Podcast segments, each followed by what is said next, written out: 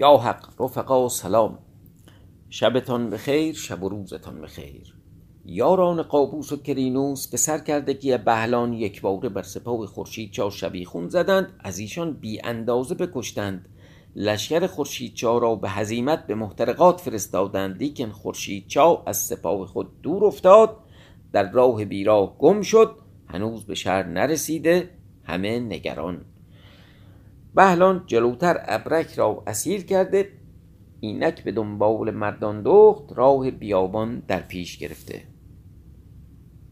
اما سمک و مردان دخت و علقوم به یاری بکتاش و شمس و شمات به ظلمات رفتند بلکه بند چهار دیواری بیابند سمک گاو را گاو به آن عظمت را در ظلمات بکشت شکمش بدرید صندوقی از آن بیرون آورد که بکتاش و شمس پری گفتند این صندوق با دو صندوق دیگر دست هر پادشاهی بیفتد بیشک پادشاهی مشرق و مغرب او را مسلم می شود در میانه گفتگو بودند که از دور ابری سیاه پدیدار شد. بکتاش گفت قبط آمد ما رفتیم. رفتند. آل مفروز آن ورق درخت بیرون آورد. هنوز یک نیمه مانده بود. بکتاش و شمس بهش گفتن برای اینکه پریان از روی بو تشخیص میدن که شما آدمی زادید یا پری. برای اینکه بوی آدمی زاد رو از خود دور بکنید بهترین کار اینه که از اون برگ درختی که اووردی به تن و بدن خود بمالید تا او بو از شما بره. برای همین هنوز یک نیمه از اون برگ مونده بود به سه قسمت کرد. هر یکی در خود میمالیدند بر گوشه ای ایستاده قبط پری برسید. بر آن درخت بنشست. لشکر فراوان با وی پریان را گفت بنگری تا هیچ کس از آدمی و پری این جایگاهند که مقام ایشان این جایگاه است. پریان میگشتند پیش آول مفروض و دیگران رسیدند گفتند کیستید؟ آول مفروض گفت خدمتکاران قبطیم دنباله هزیمتی آمده بودیم کسی را ندیدیم. این جایگاه می آسودیم که شاه برسید. پریان پیش قبط آمدند گفتند هیچ کس نیست مگر خدمتکاران شاه که از دنباله دشمن آمده بودند. قبط گفت بروید و طلب کنید. هر که را ببینید از پری آدمی پیش من آورید. پریان از هر جایی پراکنده شدند. اول مفروض نظاره می کرد تا قبط از بالای درخت به زیر آمد پیش چشمه آب بنشست بر خود بلرزید پر از خود باز کرد بنهاد در آب شد تا خود را بشوید. اول مفروض با خود گفت وقت کار آمد یا جان بر باد دهم یا او را بگیرم و قهر کنم. ساکن بیامد یعنی بی صدا و یواشکی بیامد و آن پر قبط برگرفت به دست مردان دخت داد دشنه برکشید رو به قبط نهاد که قبط از آب برآمد نگاه کرد پر خود ندید یکی دید دشنه کشیده رو به وی نهاده. گفت تو کیستی؟ اول مفروض گفت ای جادوی بدکردار منم سمک ایار. قبط چون نام سمک شنید در وی آویخت تا دشنه از وی بستاند. مردان دخت و علقوم بیامدند قبط را بگرفتند و به هر سه او را بربستند. قبط گفته ای سمک چگونه بدین جایگاه آمدی و این هر دو که با تو اند کیستند؟ و از کجا آمدند؟ بوی آدمی چرا از شما نمی آید اول مفروض گفت حرام زاده مرا نمی شناسی این مردان دخت است که تو او را از چاه ببردی و این برادری از آن وی است تو مرا نمی شناسی که پری و دیو گرفتن یزدان بر دست من آسان کرده است. آگاهی نداری که من رفتم به ظلمات و تلسم جادویی تو شکستم گاو کشتم صندوق از شکم گاو بیرون آوردم. سه صندوق دیگر می‌روم که فرخ روز از بند بیرون آورم. ایشان در گفتار که شمس پری و بکتاش پری برسیدند. هر یکی قبط را قفایی زدند. هرس داشتن اومدن یکی پس کردنی هم بیشون زدند. گفتند دی حرام زاده جادو چون در بند افتادی؟ برخیزید تا برویم پیش از آن که لشکر وی بازگردند و بیایند و کار بر ما دراز گردد. قبط چون ایشان را بدید گفت من دانستم که سمک این کار تواند کردن. بی کسی که او را راه نماید. ای بکتاش تو همه روز از کار شمس پری سخن می‌گفتی که با آدمی است. تو نیز با آدمی پیوستی؟ شمس گفت ای قب چنین باشد. آل مفروز گفت پر و بال وی کجاست؟ گفت با مردان دخت است. شمس آتشی برافروخت گفت آن پر و بال بیاور. مردان دخت به وی داد شمس بر آتش نهاد تا بسوخت. عجب تصویر خوبیه اینو بستنش. داره می‌بینه که همه قدرتش رو که تو اون پر و باله جلوی چشش دارن میسوزونن. برخواستند رو به راه نهادند قبط را بسته تا پیش فرخ روز آمدند. آل مفروض گفت قبط را بکشیم به چه میداریم؟ حسار بگشاییم و برویم که روزگار بگذشت. بکتاش و شمس گفتن زنهار که قبط را خصم بسیار است. یکی چون تیتون از برادر وی زاده است و یکی چون تهنون که او را هم خیش است. یا فامیلاش بودن هستن یکیش اموش بوده یکیش در واقع یه نسبت دیگه داشته. اگر شما او را بکشید میان پری و آدمی خون افتد و آدمی آرام نتواند گرفتن. یک زمان صبر کنید که ایشان برسند که ایشان را مرد رفته باشد که آگاهی دهد. اینا جلوتر اونا رو خبر کرده بودن. اینا خودشون اسیر اون بودن ولی میگه اگر شما اینو بکشید دیگه کینه می‌کنن. اینم حرفیه. ایشان در گفتار ابر سرخ پدیدار آمد. شمس گفت تهنون آمد با سپاه. تهنون برسید پیش ایشان قبط را دید بسته. گفته قبط با ما برمی آمدی. کجا رفت آن همه مردی و جادوی تو که به دست آدمی چنین اسیر گشتی؟ قبط سر در پیش افکند. ناگاه تیتون با سپاه برسید. پیش قبط آمد او را در کنار گرفت. گفته ای شاه اگرچه من از تو آزرده ام چاره چیز خیشی نمی‌توان انداخت تقدیر چنین بود که تو به دست آدمی گرفتار کردی. تیتون با قب در گفتار هر که می آمد از پریان سلام به شاهی به تیتون می کردن. این برادرزادش هم بود اموش بود هر کی بود.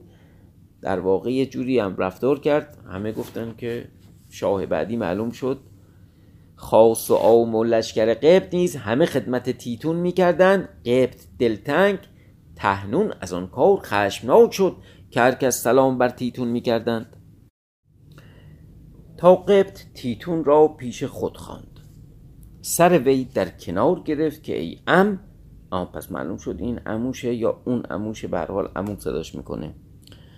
سر وی در کنار گرفت که ای ام اگر کاری کردم نادانی بود بر کرده و گذشته عوض نتوانم خواستن. اگر من تو را براندم یزدان تو را برگرفت پادشاهی داد بیرنجی. اکنون اگر خواهی که با پادشاهی با تو بماند که حق توست تهنون از میان بردار که دشمنی عظیم است. شمس و بکتاش را قهر کن که ایشان سرکشند پیوسته شما را خصومت باشد. من دانم فعل ایشان که با من چه می کردند و دیگر با آدمی سوگند خور و ایشان را سوگنده که میان شما و ایشان خصومت نباشد یکدیگر را نیازارید که آدمی شوخ و ناباکند و به هرچه دل نهد به دست می آورند با آدمی کسی بر نیاید چنان که می بینی که چون من پادشاهی را چگونه اسیر کردند و دیگر شما را از بند من ایشان بیرون آوردند و به ظلمات رفتند تلسم مرا بشکستند. اگرچه پری ایشان را راه نمود چنین اما آدمی جهد کرد و سه دیگر. این صندوق ها که از گنج آوردند به ایشان مده که ایشان قدر آن ندانند که چیست. و دیگر من از پدر خود شنیدم که مرگ من آنگاه باشد که پروبال من بسوزند. اکنون سوختند. می‌دانم که مرا عجل رسیده است در خود می‌بینم که همکنون کار من تمام شود. تو این نصیحت ها از من گوش دار تا پشیمان نگردی. خواست که چیزی دیگر گوید که افتاد و بمرد. او را برداشتند تیتون بفرمود او را دفن کردند. چون هر کسی سلام به شاهی به تیتون می‌کردند تهنون گفت ای تیتون پادشاهی به حساب توانی کردن. ناچار یا تو باشی یا من. تو به من رها نکنی و من به تو نگذارم. اینم مدعی شد گوه همجوری هم نیست که حالا اون چهار نفر اومدن به سلام کردن یا بوبرت داره. بالاخره ما هم هستیم. تو به من رها نکنی من به تو نگذارم. کار ما جز به تیغ بر نیاید و پادشاهی به شمشیر توان کردن. بیا تا جنگ کنیم. اگر تو مرا بکشی پادشاهی از آن توست. اگر من تو را بکشم من دانم و پادشاهی. تیتون گفت فرمان تو راست. اندیشه داشتم که قسمت کنیم چون بدیدم پادشاهی به انباز نشاید کردن به تو ندهم چنان که گفتی جنگ کنیم تا قسمت که راست. گفت می‌تونستیم شراکتی انجام بدیم. ولی راست میگی پادشاهی که شریکی نمیشه جنگ کنیم. اما پیش آدمی جنگ نتوانیم کردن که ایشان را دل بجوشد. ایشان را در حصار بریم. قول مفروض گفت شاه زنهار که مرغ بر بالای حصار نمی‌تواند گذشتن که سوخته می‌شود. بسیار مرغان دیدم سوخته. شمود فرزند بکتاش خواست که در حصار شود بسوخت. تیتون گفت ای آزاد مرد و ای پهلوان. پیش از این چنان بود اکنون نیست که به تلسم صندوق به تلسم صندوق شکم گاو بود. تلسم تلسم هوا گشاده شد. اکنون همه کس تواند رفتن. این بگفت ایشان را برگرفتند بدان حصار آوردند فرخ روز چون اول مفروض دید و مردان دخت و دیگری با ایشان آهی بکرد و غمناک شد. فرومان پنداش که ایشان را در بند آوردند. اول مفروض در شاه بدید که بی خود گشت. گفته شاه اندیشه مدار که ما به راحت آمدیم. فرخ روز خرم شد. برخواست ایشان را در کنار گرفت. بنشستند. هر کسی احوال خود می گفتند و آن صندوق ها در پیش ایشان نهاده تا از بیرون حصار پریان در هم آویختند. بسیار پریان با تیتون بودند. سه شبان روز مساف کردند. زیادت پریان هوا زیادت پریان هوا خواه تیتون بودند. سبب آنکه به راه راست بود. تا تهنون به مرگ آمد. بکتاش کشته شد و شمس را قهر کردند و بسیار پری به هلاک آمدند و کسانی که از ایشان فتنه آمدی بگرفتند و در بند کردند. چون کار تمام شد و دشمنان قهر کردند تیتون بر همگان زفر یافت از پیکار فارغ شد. پریان جمله به خدمت تیتون کمر خدمت بستند تیتون برخواست به حصار در آمد در پیش فرخ روز خدمت کرد. فرخ روز برخواست او را در کنار گرفت. یکدیگر را بپرسیدند. آل مفروض گفته شاه شکر یزدان که بر دشمن زفر یافتی. شمس و بکتاش کجا رفتند؟ تیتون گفت ایشان کشته شدند. آل مفروض دریق خورد. گفته شاه ایشان با ما بودند و با ما عهد و پیمان داشتند که کار ناواجب نکنند. تیتون گفت اگر ایشان را نکشتمی پادشاهی بر من قرار نگرفتی که ایشان را اندرون ناپاک بود و این معنی قبط با من گفته است. آل مفروض گفت آنچه مسلحت کار توست چنان میباید کردن. کار تو هم تو بهتر دانی. اکنون کار ما را بباید ساخت. فرخ روز گفته شاه ما را چه میباید کردن؟ تیتون گفته ای فرخ روز تو را سوگند باید خوردن که تو و خدمتکاران تو هیچ کار با پری ندارند قصد ایشان نکنند هلاکت ایشان نطلبند و نفرمایند رضا ندهند به هیچ معنی. فرخ روز گفت بر آنچه دانیم و ما را آگاهی باشد اگر در ولایتی که از رعیت ما باشد قصد پریان کنند و ما را آگاهی نباشد بر ما چیست؟ تیتون گفت نه تا بدین قایت نه. قول بده که کسی به پریان آسیب نزنه. و حالا اومدیم و توی دهاتی رعیت این کار که گفت نه حالا دیگه تو سوگند خور که کار دیگران سلیم است. فرخ روز گفت تو نیز هم عهد کن که آدمیان را نیازاری و قصد هلاک ایشان نکنی و رضا ندهی. تیتون گفت چنین کنم هر دوان سوگند خوردند چنان که بایست. خب اگر می‌بینید الان ما خیلی راحت زندگی می‌کنیم و پریان خیلی مزاحم ما نمیشن یکیش به خاطر همین عهدیه که احتمالا در این روزگار بستن یکیش هم به خاطر زمان حضرت سلیمانه که در واقع معاهده نوشتن تنظیم کردن که اجنه و پریان به دنیای خودشون و در طور خودشون برن و آدمیان هم در طور خودشون هیچ کدوم نتونن به هم دیگه داخل شن. مگر به در واقع تلسمات و اوراد و اینا که بعضیا می‌تونن برن و بعضیا اونا دیگه خواسن ولی در حالت کلی زندگی ما چنان شده از روزگاران قدیم که دیگه پریان نمی‌تونن در اون داخل شن. ولی قبلا ظاهرا طبق گزارش ها پریان می و می‌رفتن و دخالت می‌کردند.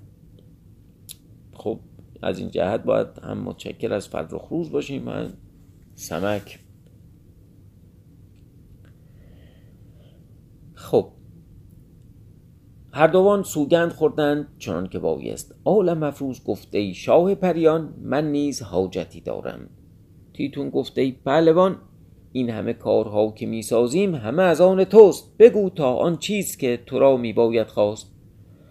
آل مفروض گفته ای شاه می‌خواهم که شاه مرغ مردم رو در بند است. با فرزند ملک نیمروز و پسران هریانه.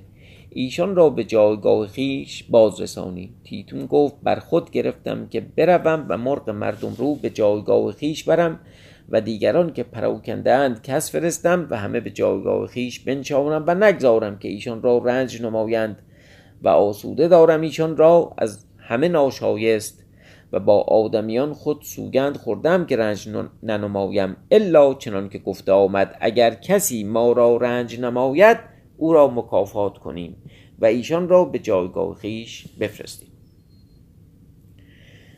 چون این همه بگفتند فرخ روز گفته شاه مرا دل در این حصار بگرفت ما را بیرون بر و این حصار هم بگذار تا می باشد. تیتون گفته شاه رها نشاید کردن که بند پریان است. می‌خواهم که خود بنگرم تا چون بستند و گشادن آن بدانم که مرا معلوم نیست. اگر نه بدین سبب بودی شما را از بالای حصار بیرون بردمی. آل مفروض را گفت آن صندوق که از ظلمات بیرون آوردی بیاورد تا بنگرم. بیاورد. پیش وی نهاد. تیتون در آن نگاه کرد. گفت دانستم که چیست. اکنون چشم ها بر هم نهید گوش ها بیاکنید. ایشان گوش ها سخت کردند چشم ها بر هم نهادند. تیتون آن صندوق ها بکشاد بر مثال جیفه چیزی در آن بود. برداشت و آن صندوق بشکست. پس آن جیفه در دیوار حصار بگردانید. چون پیرامون حصار برآمد ناگاه بر مثال آن که صد هزار کوس حربی بزنند قلبه و آشوب در افتاد چنان که از آن نهیب چند پری بمردند. ساعتی بود. حصار ناپدید گشت و آن آشوب و قلبه بنشست. تیتون دست بر ایشان نهاد تا چشم ها باز کردند گوش ها بکشادند نه دیوار دیدند نه نشان حصار. اسب فرخ روز را از بی, بی علفی کشته بودند و خورده. کی کشته بود؟ فرخ روز گفت شاه پریان ما را اسبان بفرما که پیاده نتوانیم رفتن. تیتون پریان را فرمود که چند اسب زود بیاورید که هیچ اسب با ایشان نبود که اسبان مردان دخت و القوم و عالم مفروز که اسبان مردان دخت و القوم و عالم مفروز رها کرده بودند از آن که پریان ایشان را می بردند پریان برفتند ساعتی بود پری بیامد اسبی بیاورد با ساخت زر آراسته بر گستوان برافکنده گرزی از زر به قرپوس زین فرو گذاشته در پیش فرخ روز بداشت. فرخ روز با دیگران در آن اسب باز مانده. گفتند این اسب از کجا آوردی؟ پری گفت از در بارگاه شاه قابوس. فرخ روز گفت از پدر من چه خبر داری؟ پری گفت دانم که لشکر قابوس پیرامون شهر فرو آمده اند حصار شهر می‌دهند اما احوال پدرت ندانم که ایشان در شهر بودند به شهر نرفتم. فرخ روز دلتنگ شد. مردان دو گفته ای شاه ما ایشان را به هزیمت کردیم و بیامدیم. ما را بباید رفتن تا چند پری بیامدند چند اسب بیاوردند فرخ روز گفته ای شاه از این صندوق ها چیزی با خود ببریم؟ تیتون گفته ای شاه آدمیان شما طاقت این ندارید. با هر که باشد از این کار باز ماند و از کار خود بازماند فرخ روز گفت چرا؟ تیتون گفت از بهر آن که صندوقی گوهر شب چراغ است از خزانه پادشاهان دریاها به دست آورده و جمع کرده پریان است و قیمت هر یکی یزدان داند یکی صندوق زمرد و لل و پیروزه و همه گزیده هر یکی در عالمی به دست نیاید و یک صندوق خود کیمیاست این چونین با آدمیان نشاید که باشد. عالم افروز گفت شاه فریان در ظلمت خود همین بود؟ تیتون گفت نه که بسیار دیگر از همین گونه هست. آول مفروض گفت ما را در خزانه صد هزار خروار جواهر مانده است بیشتر که از چند سال با خورشید شاه از شهر شیس ابن آدم می آمدم از خدمت شاه شمشاخ که دختر ویزن خورشید شاه بود در راه گنجی بیافتم, بیافتم. از آن کیومرس چهل خم به خسروانی. همه جواهر بود. از یک خم بیست از این صندوق تمام بودی و آن همه با خود بیاوردیم. بسیار به خرج کردیم. هنوز فراوان مانده است. تو بفرما تا برگیرند و به جایگاه خیش برند. تیتون گفت ای آل مفروض غلط میپنداری. که در آن همه که تو می‌گویی چنین یک گوهر از این گوهرها که در صندوق است به دست نیامدی تو نمیدانی. این بگفت صندوقی بگشاد و از آن گوهر شب چراغ دو دانه برآورد هر دو سفته. هر دو به فرخ روز داد گفت این هر دو به یادگار میدار. هر یکی بر مثال خاویه مرغ بود قد تخم مرغ. قیمت آن یزدان داند گفته ای عالم افروز چون این گوهرها دیدی در هیچ گنج و خزانه؟ عالم افروز گفت بسیار دیدم. از جمله در شهرستان عقاب گنجی به نام فرخ روز نهاده بودند. چون بگشادیم مگر پنجاه گوهر شب چراغ در آن گنج بود؟ از این کم نبود. آن خود رفت. جدایی نیست از آن شما و ما. همه یکیست نوحی داشت تعریف می‌کرد. فرخ روز می‌زد تو سر عالم افروز می‌زد تو سر جنس. این بگفتند و یکدیگر را ودا کردند پریان ناپدید شدند و برفتند. فرخ روز با دیگران سوار گشتند رو برا نهادند یک شبان روز برفتند. چشمه و مرغزاری خوش پیش ایشان آمد فرود آمدند آنچه داشتند میخوردند که پریان ایشان را تعام بسیار آورده بودند. ناگاه از برابر ایشان گرد برخاست. نگاه کردند پیاده می آمد و آن بهلان بود. تا پیش ایشان رسید آل مفروض و روز افسون پیش وی باز آمدند که تو کیستی و از کجا میآیی و کجا می‌روی. بدین جانب که تو می‌روی هیچ آبادانی نیست. بهلان در سخن گفتن ایشان نگاه کرد به جای آورد که ایشان خدمتکاران خورشید چاوند. گفت لاشک مردان دخت با ایشان است. سخن آرایی کرد گفت از محترقات می آیم آل مفروض گفت چه خبر از خورشید چا؟ بهلان گفت لشکر قابوس و کرینوس آمدند لشکر خورشید چاو به هزیمت کردند. ایشان در شهرند. قابوس به حصار به حصار شهر نشسته.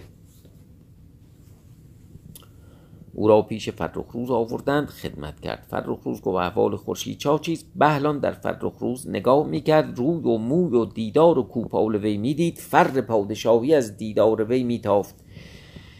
به جای آورد که فرخ روز است هیچ نگفت. تا فرخ روز گفت ای آزاد مرد نه تو را می‌گویم خورشید چا چه خبر داری بهلان گفت تو فرخ روزی که من به طلب فرخ روز میآویم. فرخ روز گفت منم. بگو تا چه کار داری. بهلان گفت ای آزاد قابوس و کرینوس با لشکر بسیار آمدند. با لشکر ما مساف کردند. لشکر خورشید چاو بشکستند. باز شهر کردند که شب تاریک تاختن آوردند. روز دیگر طلب خورشید چاو کردند. پدیدار نبود تا قایتی که عدنان وزیر کس میان کشتگان فرستاد و طلب کردند شاه را نبود. فرخ روز چون بشنید آب از دیده روان کرد. اول مفروض گفت آزاد مرد تو به چه کار آمده ای و چه نامی؟ گفت مرا نام بهلان است. بدان آمدم که پیش فرخ روز باز آویم و احوال با وی بگویم تا هر چه زودتر رو به شهر آورد و کار دریابد و مرا چیزی دهد که مردی سپاهیم و هر چه داشتم ببردند و در این شبیخون هرچه داشتم ببردند در این شبیخون که بیاوردند. مرا این اندیشه افتاد که به خدمت شاهزاده آیم تا مرا کارسازی کند و احوال با وی بگویم. آل مفروض گفت بهلان. این شاهزاده فرخ روز است که در بند پری بود. به سلامت بیرون آمد. چون به شهر آید هرچه تو را باید بدهد.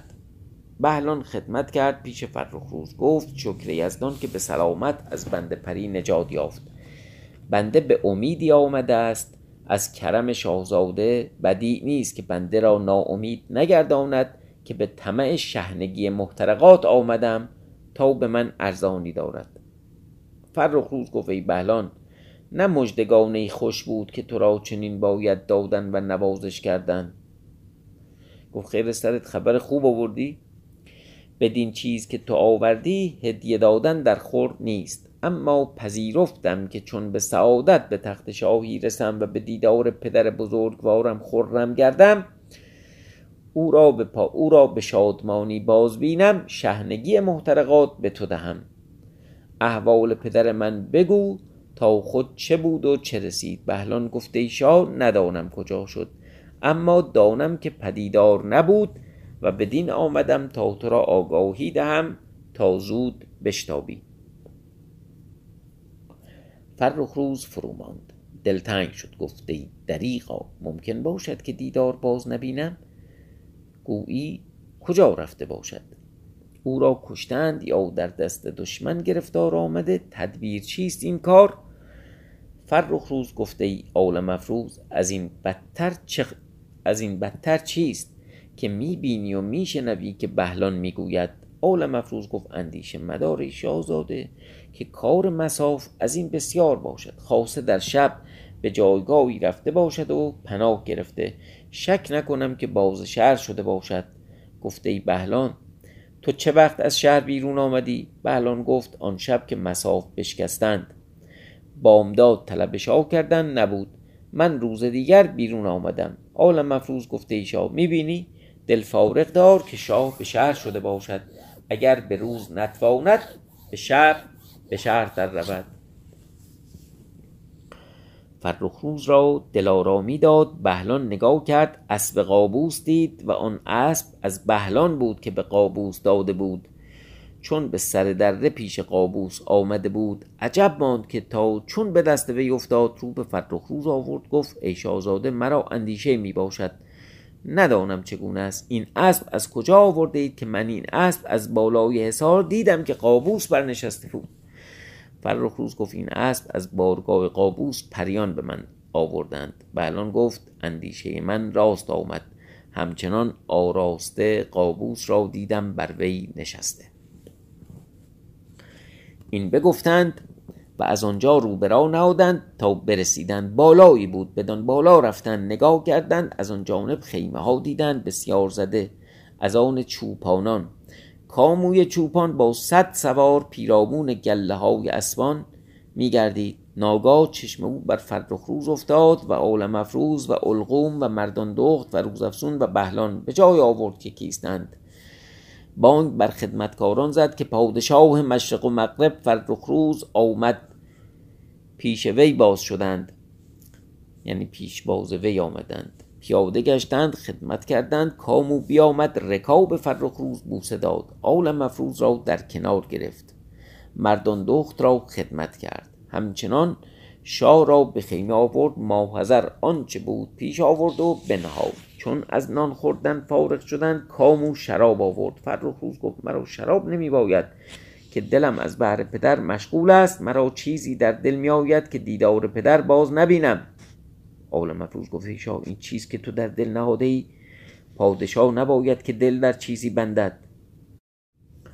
احوال با کاموی چوپان بگفتند. کامو گفت من از گم شدن شاه ندارم اما شنیدم بعد از آن که مردان دخت و القوم از من درگذشتند به طلب شاه آمدند. گفتند که قابوس آمد و لشکر ما بشکست و در شهر گرد حصار نشسته است. بیش از این مرا معلوم نیست. ای شاهزاده دل فارغ دار که رنجی نباشد. اگرچه تو را خود رنج در دل است کار مرا به باید ساخت که آرام نمی‌توانم گرفتن. از دست این حرامزاده زیاد چوپان بدفعل که با قابوس یکی شده است و در عهد وی شده و در من آسی گشته و مقدار دو هزار مرد جمع کرده و هر یک چند بیاید و از اسبان ما چندی ببرد. و اگر کسی از ما قصد ایشان کند جهد هلاکت وی کند. مقدار پنج هزار اسب از آن ما برد و در آن پیش کوه سیاه پناه گرفته است. اگرچه ما پیوسته با سلاح باشیم و بر عزم کار با ایشان بر نمی آییم چند کردت خواستم گله رها کنم به خدمت خورشید چاو روم و احوال باشا بگویم بر نیامد. اکنون تو به سعادت آمدی چاره کار من. بساز. خب فرخ روز گفت بروم و ایشان را قهر کنم تا ایمن باشی. مردان دو خدمت کرد گفته ایشا بنده کمر خدمت بر میان بندد. امشب بروم جواب ایشان باز دهم و ایشان را قهر گردانم. چنان که بامداد چون به خدمت آیم با فتح و زفر باشم. به اقبال تو تا شاه را رنجی نباید کشید. همین جایگاه می باش. فرخ روز گفت تو دانی زن خوبی داره؟ مردان دخت برخاست. در خیمه رفت سلی پوشید بیرون آمد پا به اسب در آورد. وقت آن بود که آفتاب فرو رود. بهلان همه را دانسته بود که کیستند چون دید که مردان دخت به تنها به جنگ می رود با خود گفت من به طلب وی آمدم.